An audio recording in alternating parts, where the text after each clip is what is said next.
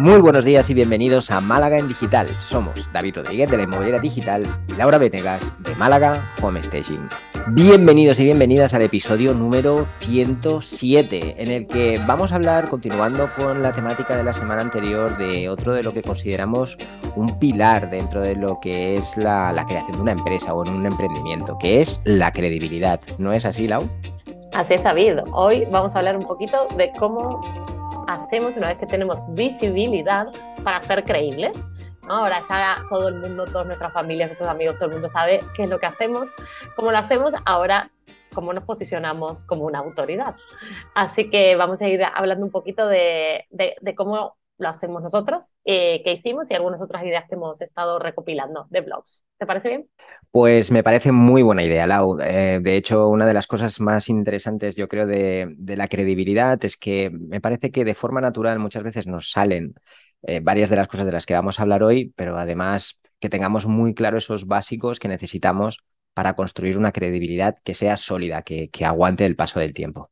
Totalmente de acuerdo. Además, eso queremos eh, un negocio que perdure por años. Así que vamos a, a, trabajarla pasito a pasito y empecemos por las recomendaciones básicas, que es hablar con confianza y transmitir seguridad, porque si no es imposible ser creíble. Entonces, estar realmente convencidos de que nuestro trabajo y lo que hacemos tiene algún beneficio para, para nuestro cliente.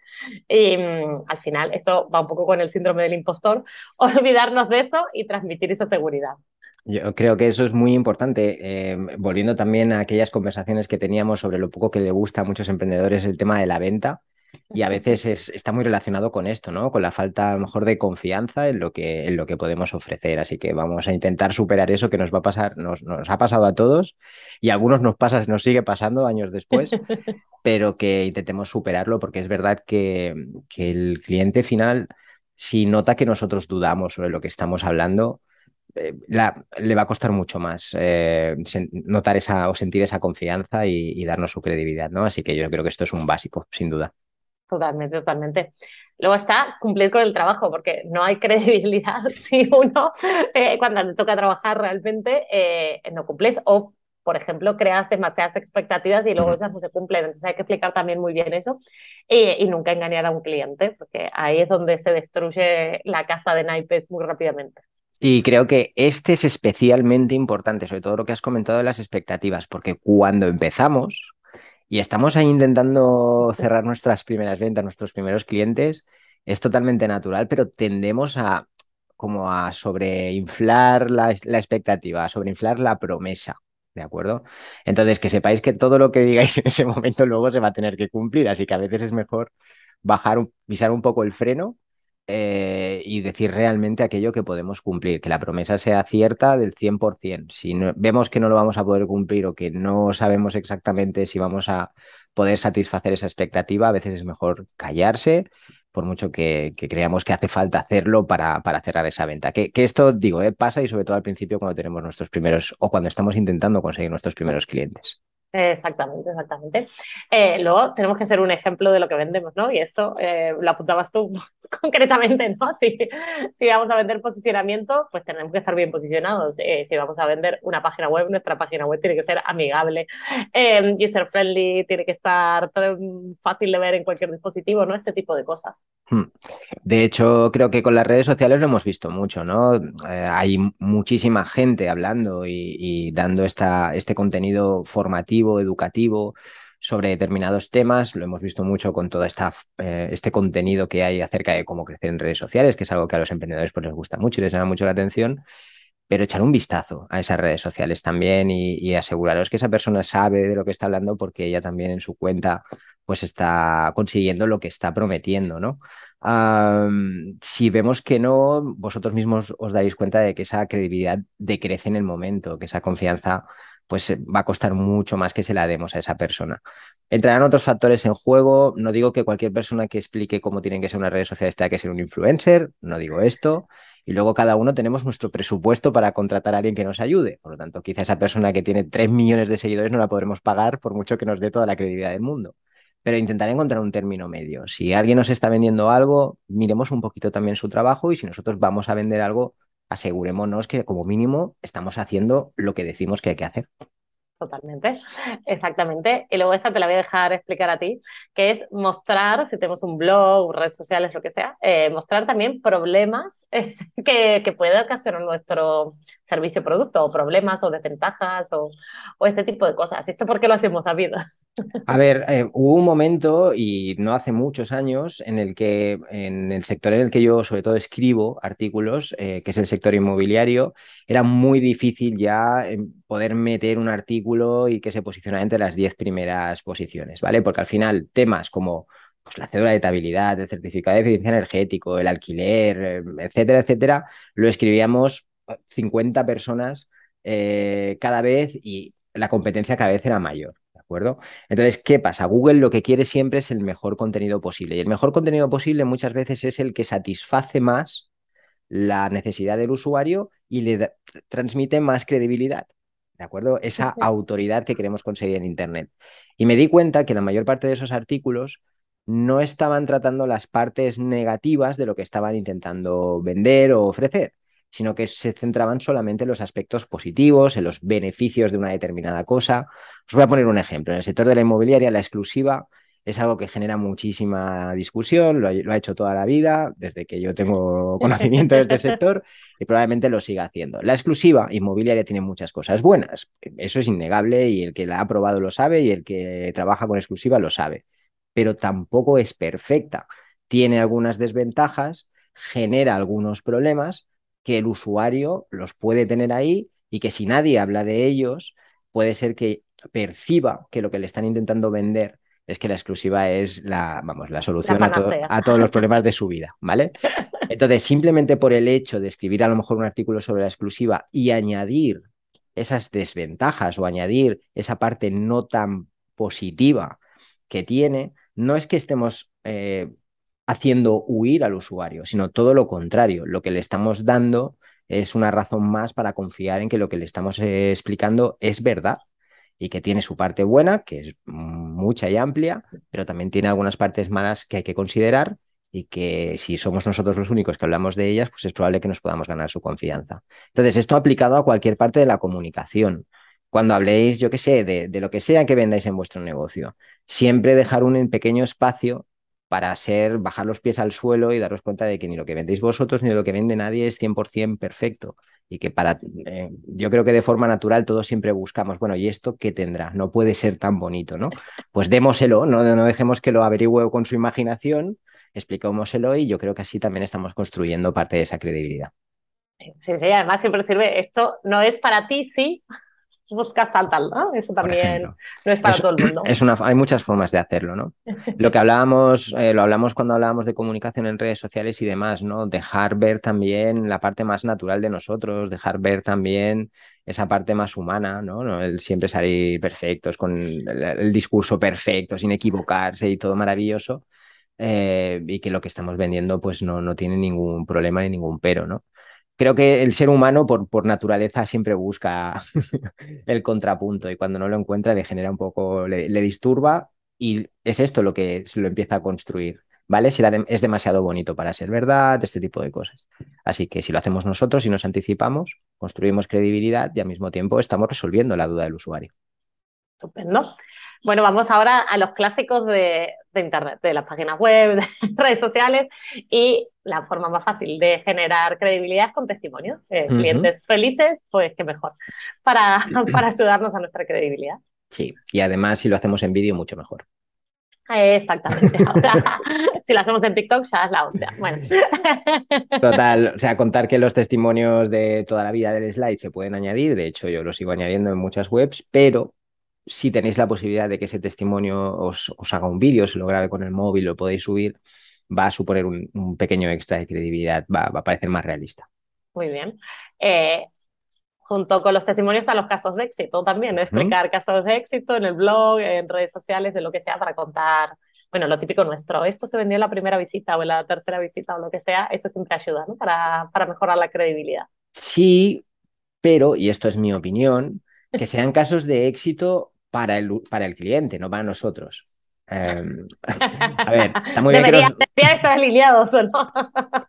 sí, pero eh, imaginemos que tenéis un, negocio que funciona muy bien, donde tenéis muchos clientes y todos consiguen sus objetivos, ¿no? Que al final se supone que eso es lo que estamos vendiendo. Estamos vendiendo que nuestros clientes consiguen sus objetivos gracias a nuestro servicio. Vale, pero no todos vuestros clientes viven eso de la misma manera. No todos vuestros clientes tienen la misma percepción de lo que es el éxito. Entonces, cuando vayáis a compartir esos casos de éxito, pensar en quién lo va a leer y de qué manera lo podéis explicar y de qué manera lo podéis plasmar y qué caso de éxito en concreto escogéis que, eh, que tenga relación o que tenga que, que el usuario pueda tener una conexión con ese caso de éxito.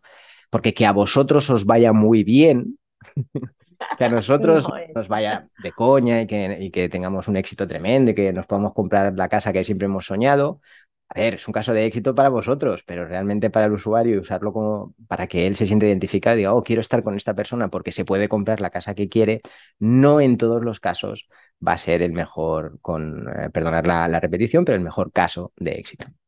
Exacto, o sea, esto bajado un poco a tierra vendría a ser, si mi cliente, en mi caso, eh, son inversores, ¿no? Mi nicho es inversores, pues el caso de éxito es alguien que haya o aumentado la rentabilidad de su vacacional o bien que haya vendido, si era para comprar reforma y venta, haya vendido muy rápido. En caso mío, si mi cliente fuera familia, ¿no? Quiero venderle a un particular que vende su casa, el caso de éxito es que encontró, quizás que se sintió cómoda trabajando con nosotros, que, que al final llegó a vender al precio que quería. Claro, uno lo va manejando, ¿no? Pensar en esas problemáticas que tiene esa persona y que ese caso de éxito, que no os lo estáis inventando, espero que es, que es real, eh, que haya una conexión, que diga, vale, esto es lo que me pasa a mí, esto es lo, así es como yo me sentía eh, acompañado, lo que sea, bla, bla, bla, lo que le interesa. Hablemosle de cosas que sean relevantes para ellos y aprovechemos el caso de éxito para ejemplificarlo, pero que no sea el caso de éxito que de por sí ya es un éxito, lo que esperamos que venda. Lo que vende es esa transformación, lo que vende es que esa persona que nosotros estamos, o ese caso que nosotros estamos explicando, representa la situación del usuario al que queremos llegar. Entonces, si, se siente, si conseguimos que se siente identificado, entonces estaremos haciendo un buen uso del caso de éxito. Muy bien, estupendo. Luego lo que hablábamos en visibilidad, ¿no? Pedir a la gente que nos recomiende, eso genera mm. muchísima credibilidad. No es lo mismo alguien que, que compró contigo, que usó tu servicio, usó tu producto, que una persona que te lo recomienda, pues porque pasaba por ahí y le dijeron, ay, ¿quién hace una buena página web?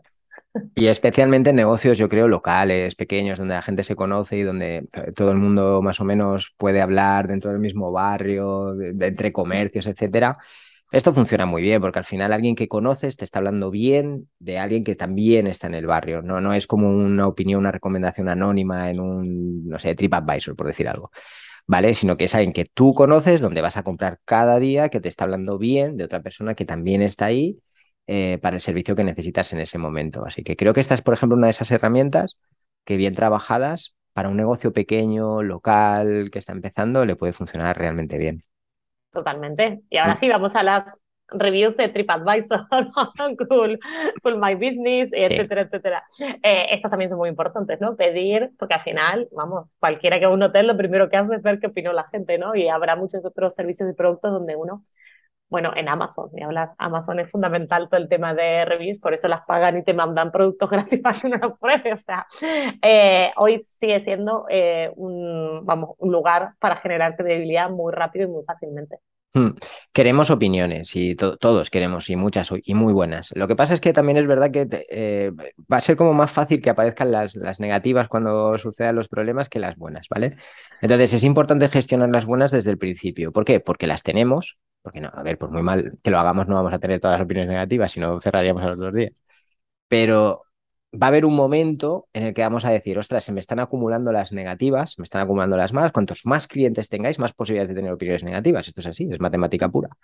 Eh, la única manera de compensarlo de manera efectiva es que tengáis más positivas, ¿vale? Entonces, cuanto antes empecéis a recuperar, a trabajar en cómo animar al usuario, al cliente a que deje esa opinión positiva, que no quiere decir que no la tenga, sino que a veces simplemente es que le da palo dejarla, eh, pues mejor. Y así cuando lleguen las negativas, si llegan, que a lo mejor no llegan, pero normalmente llegan, pues tenéis muchas positivas para compensar. Me remito a lo que hablábamos antes, parte buena, parte mala. No tiene nada de malo tener una ficha donde hay opiniones negativas y opiniones positivas. Lo malo está cuando están iguales o, cuando, las negativas, cuando las negativas superan a las positivas. Y eso normalmente pasa porque no habéis trabajado las positivas desde el principio. Bien, muy bien. Y ahora vamos a hablar de algo más general, que es ir creando autoridad. Y hay muchas maneras de crear autoridad, por ejemplo, notas de prensa, presentaciones a empresas, clientes, tener un podcast, tener un blog, mostrar estadísticas, en fin, hay muchas maneras en las que podemos ir erigiéndonos como autoridad y esa es una de las formas más fáciles de, crear credibilidad. Claro, al final eh, eh, volvemos, por ejemplo, a lo que hablábamos de que los demás hablen de nosotros. Pues cuanta más autoridad tenga esa persona, parte de esa autoridad nos la está transmitiendo a nosotros. es el caso, por ejemplo, de cuando eh, hay empresas que aparecen en medios o que muchas veces es pagado, sí, pero al final eh, es correcto, ¿no? No, y no tiene nada de malo eso, pero al final ese medio que te está haciendo una entrevista tiene una autoridad y cuando te está haciendo esa entrevista, cuando está hablando sobre ti o cuando te está haciendo un reportaje, está transmitiéndote parte de esa autoridad. ¿Vale? Entonces, por eso tampoco sirve que salga en vuestra noticia en cualquier sitio, porque si ese sitio no tiene autoridad, pues es un sitio más que no, no va a sumar nada, ¿no? Generar mucho contenido, lo que tú decías del podcast, pues todo eso va a ayudar a que tengáis mucha presencia y la presencia irremediablemente suele llevar hacia la autoridad. Cuanta más presencia consigamos, cuanto más consigamos estar ahí siempre para los usuarios, más eh, inevitablemente más nos vamos a acercar a construir esa autoridad y esa credibilidad, ¿vale? Incluso aunque esa percepción no sea siempre positiva, pero es mejor a veces estar que hablen aunque sea mal. no soy muy partidario de eso, preferiría que no hablaran mal de nosotros, pero es casi peor que nadie hable de nosotros. Muy bien. Pues nada, yo no tengo nada más. No sé si a ti se te ocurre algún otro tema. No, creo que el listado ha sido bastante largo. Ah, vamos, Si hacéis un, 15% de todo, es un buen punto para empezar. ¿Tienes algún libro por eso o qué? Tengo, tengo un libro, un libro, de hecho lo estoy leyendo, eh, ni lo terminé, pero es que parece que es tan bueno que lo tengo que recomendar hoy, que es eh, Lo que no te cuentan en los libros de venta, de Mónica Mendoza. Estuve en una conferencia de ella hace un par de semanas, eh, me compré el libro y estoy encantadísima. Y, y, está muy bien, y va muy, muy de esto, de por qué hay gente que vende y gente que no, y la gente que vende es porque tiene credibilidad, o sea, está clarísimo. Está muy bien. Y el título, la verdad, que promete. Yo no. ¿Qué tienes? ¿Qué nos has traído? no, no tengo libro de sobre credibilidad, la verdad, que es algo que no, que no, no, me ha dado por leer un libro sobre cómo construir la credibilidad, la verdad. Ah, pero sí que es verdad que, por ejemplo, a nivel de herramienta, em, daría dos. Para quien está empezando la creación de contenido en un blog bien con B o bien con V, ¿vale? Creo que tiene que ser algo que cualquier negocio se plantee cuando está empezando y va a tener una página web. Si no vais a tener página web ni presencia ni internet ni nada, pues no, no vale la pena. Pero sí, sí, eh, plantearos eso, ¿no? La creación de contenido eh, a través de un blog o a través de un videoblog. Y digo esto porque sí, las redes sociales están muy bien y ya dije cuando hablábamos de visibilidad que TikTok, que todo esto está bien, perfecto, adelante. Pero ese contenido puede desaparecer en cualquier momento, ¿vale? Todo lo que estáis creando en Instagram, en Facebook, en TikTok, etcétera, mañana Facebook decide que cierra y adiós muy buenas. O cambian las políticas de no sé qué y vuestro contenido se va al traste. O cambia el algoritmo y ahí ya no ven ni, ni vuestro amigo más fiel. Entonces, el blog siempre va a ser vuestro y va a ser una herramienta que vais a poder utilizar para ganar visibilidad, para generar autoridad para conseguir em, suscriptores si tenéis, si pensáis hacer una newsletter, para muchas cosas, ¿vale? Por si mañana aparece una nueva red social para tener contenido para compartir allí, blog, contenido evergreen, todo lo que podáis, sobre todo al principio. Evergreen quiere decir que no sea contenido que solo dure 24 horas y luego ya no tenga ningún sentido. Y empezar desde el principio, cuanto antes empecéis mejor. Pues muy bien, estupendo. Eh, con esto cerramos. Yo no tenía ninguna herramienta, no se me ocurría solo Analytics para ir midiendo, pero nada más.